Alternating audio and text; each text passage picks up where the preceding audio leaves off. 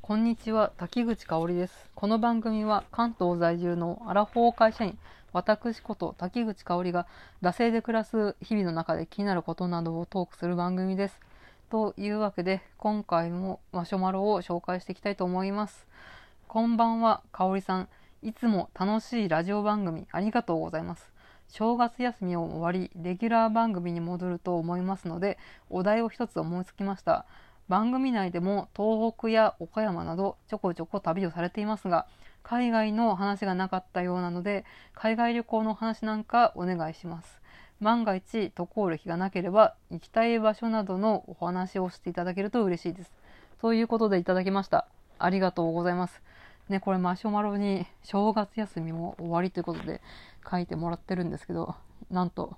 ゴールデンウィーク休みの方も終わってしましましたということで大変申し訳ございません。この旅というか海外の話っていうのはなんかこう、いろいろいろいろっていうか、まあ私、えーぶっちゃけるとアメリカと韓国にしか海外には行ったことないんですけど、まあ、ちょっとがっつり話そうかなといろいろ練っていったら、まあね、このゴールデンウィーク、えー明けてしまったということで大変お待たせいたしました。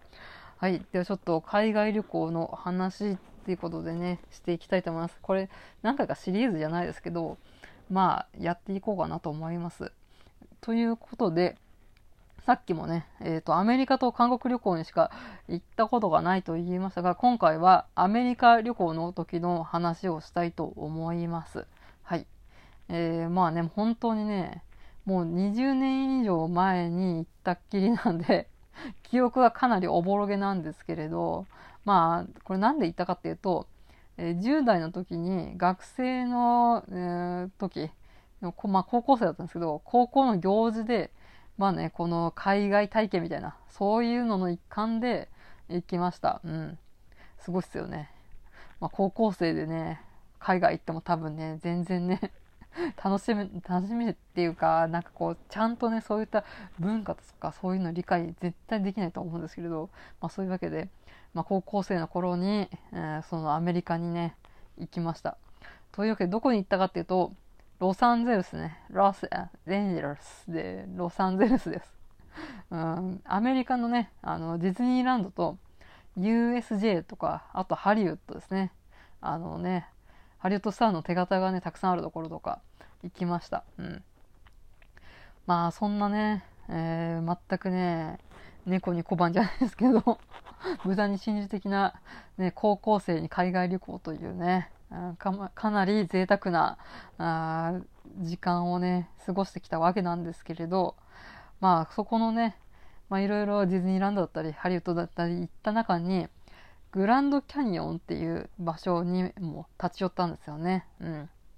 まあ、そうやって海外旅行ね、うん、詳しい人はね、ああ、あそこかっていう感じで結構定番の観光地みたいなところだとは思うんですけど、まあちょっとグランドキャニオンを説明しますね。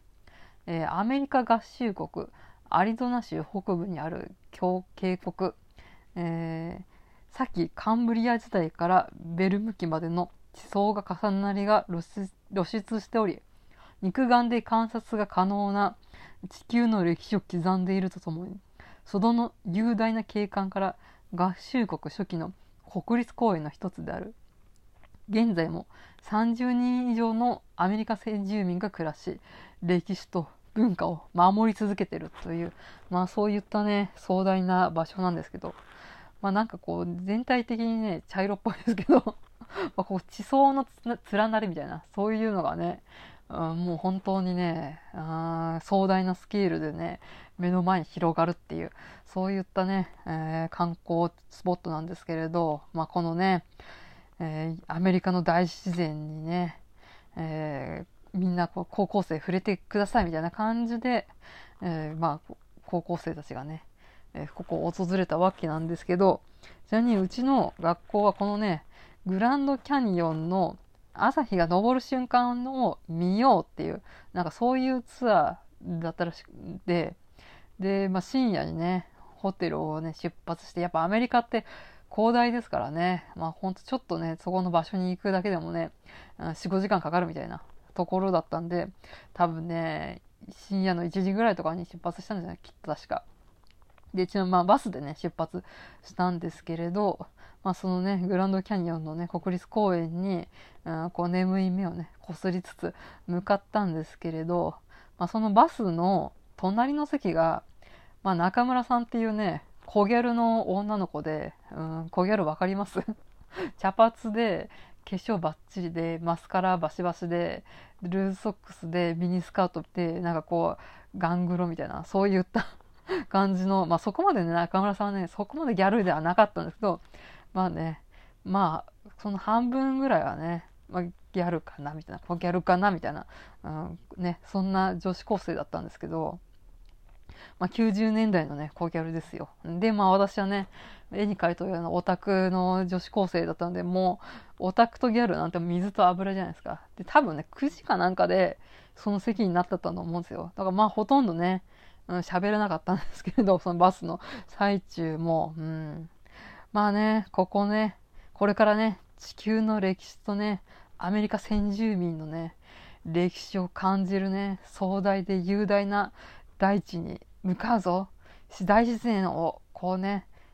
一心に感じて自分のちっぽけさみたいなそういうところをね、うん、感じるぞみたいなね。で、朝日をね、浴びて、こうね、神々しい気持ちになるみたいな、そういうところをね、向かう、う、バスの中ですよね。まあ、それでまあ日の出を見るってことですね。朝ですからね。で、中村さんがね、まあ、ギャルですからね、化粧をね、し始めたんですよ、バスの中で。で、当時、アイプチっていうね、まあ今もね、あると思うんですけど、一重を二重にする、なんかこう接着剤みたいな、なんか接着のりみたいなのがあって、なんかそれを使うと一重の、あなたもなんと可愛い二重になれるよ、みたいなそういうのが流行して、まあね、そのね、中村さんもまあ、まあ、私も割と一重なんですけど、まあね、やっぱしおしゃれがね、気にする年頃ですよね。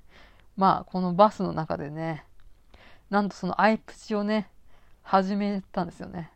で、竹口さん鏡持っててって言われて鏡を持たされて、で、中村さんはこの接着のりのアイプチでこうね、一生懸命一重をね、二重にする作業をね、し始めたんですよ。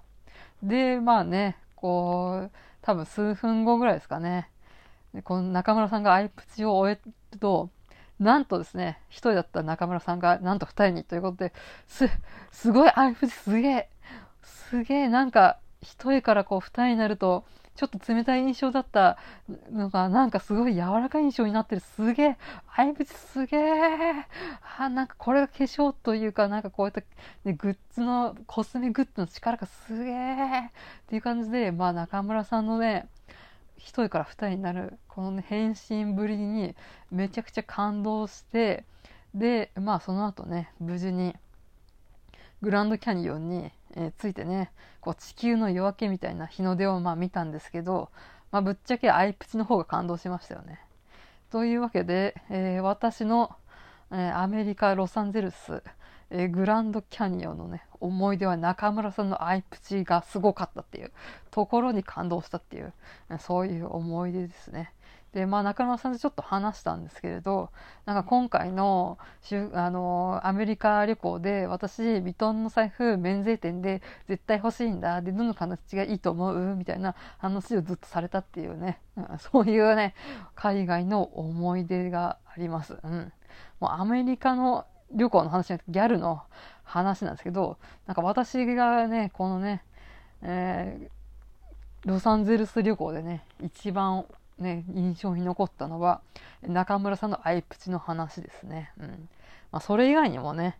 なんかこう、アメリカの Mac の S のサイズはこっちの L とか、こう、アメリカのディズニーはグリーティングカードの文化がすごい盛んみたいな。多分今はでも、あの、こっちだと今は結構普及してるのかもしれないですけど、なんか当時は、そういうキャラクターとかミッキーとかね、ミニーとか、そういうのになんかこうサインみたいなのもらうのが、なんかあんまそんなに振動してなかったんですけど、そのロサンゼルスのディズニーではそのグリーティングの文化がもうバリバリ全開だったみたいなのが、それがカルチャーショックみたいなところがありましたけれど、まあアメリカ旅行の思い出はギャルのアイプチということで、えー、私の思い出を、えー、海外旅行を締めさせていただきます。あと、まあ、韓国旅行の話もね、お用意していきたいと思いますので、まあ、こうご期待じゃないですけどまた、えー違う機会でね話していきたいと思います。この海外旅行のお話聞きたいですっていうマシュマロを送ってきてくださった方ありがとうございます。本当ねあのー、ちょっと話したいテーマだったんでいろいろ練ってねこんなってねこうダラダラグダグダしてたら こんな時間になってしまいました。大変申し訳ございません。というわけで締めていきたいと思います。えー、番組へのご意見ご感想はマシュマロまたは番組ツイッターダセ2018まで。番組ハッシュタグはシャープダセ黒漢字でダセカタカナで黒で感想等をつぶやいてください。ここまでのお相手は、えー、滝口香織でした。また次回。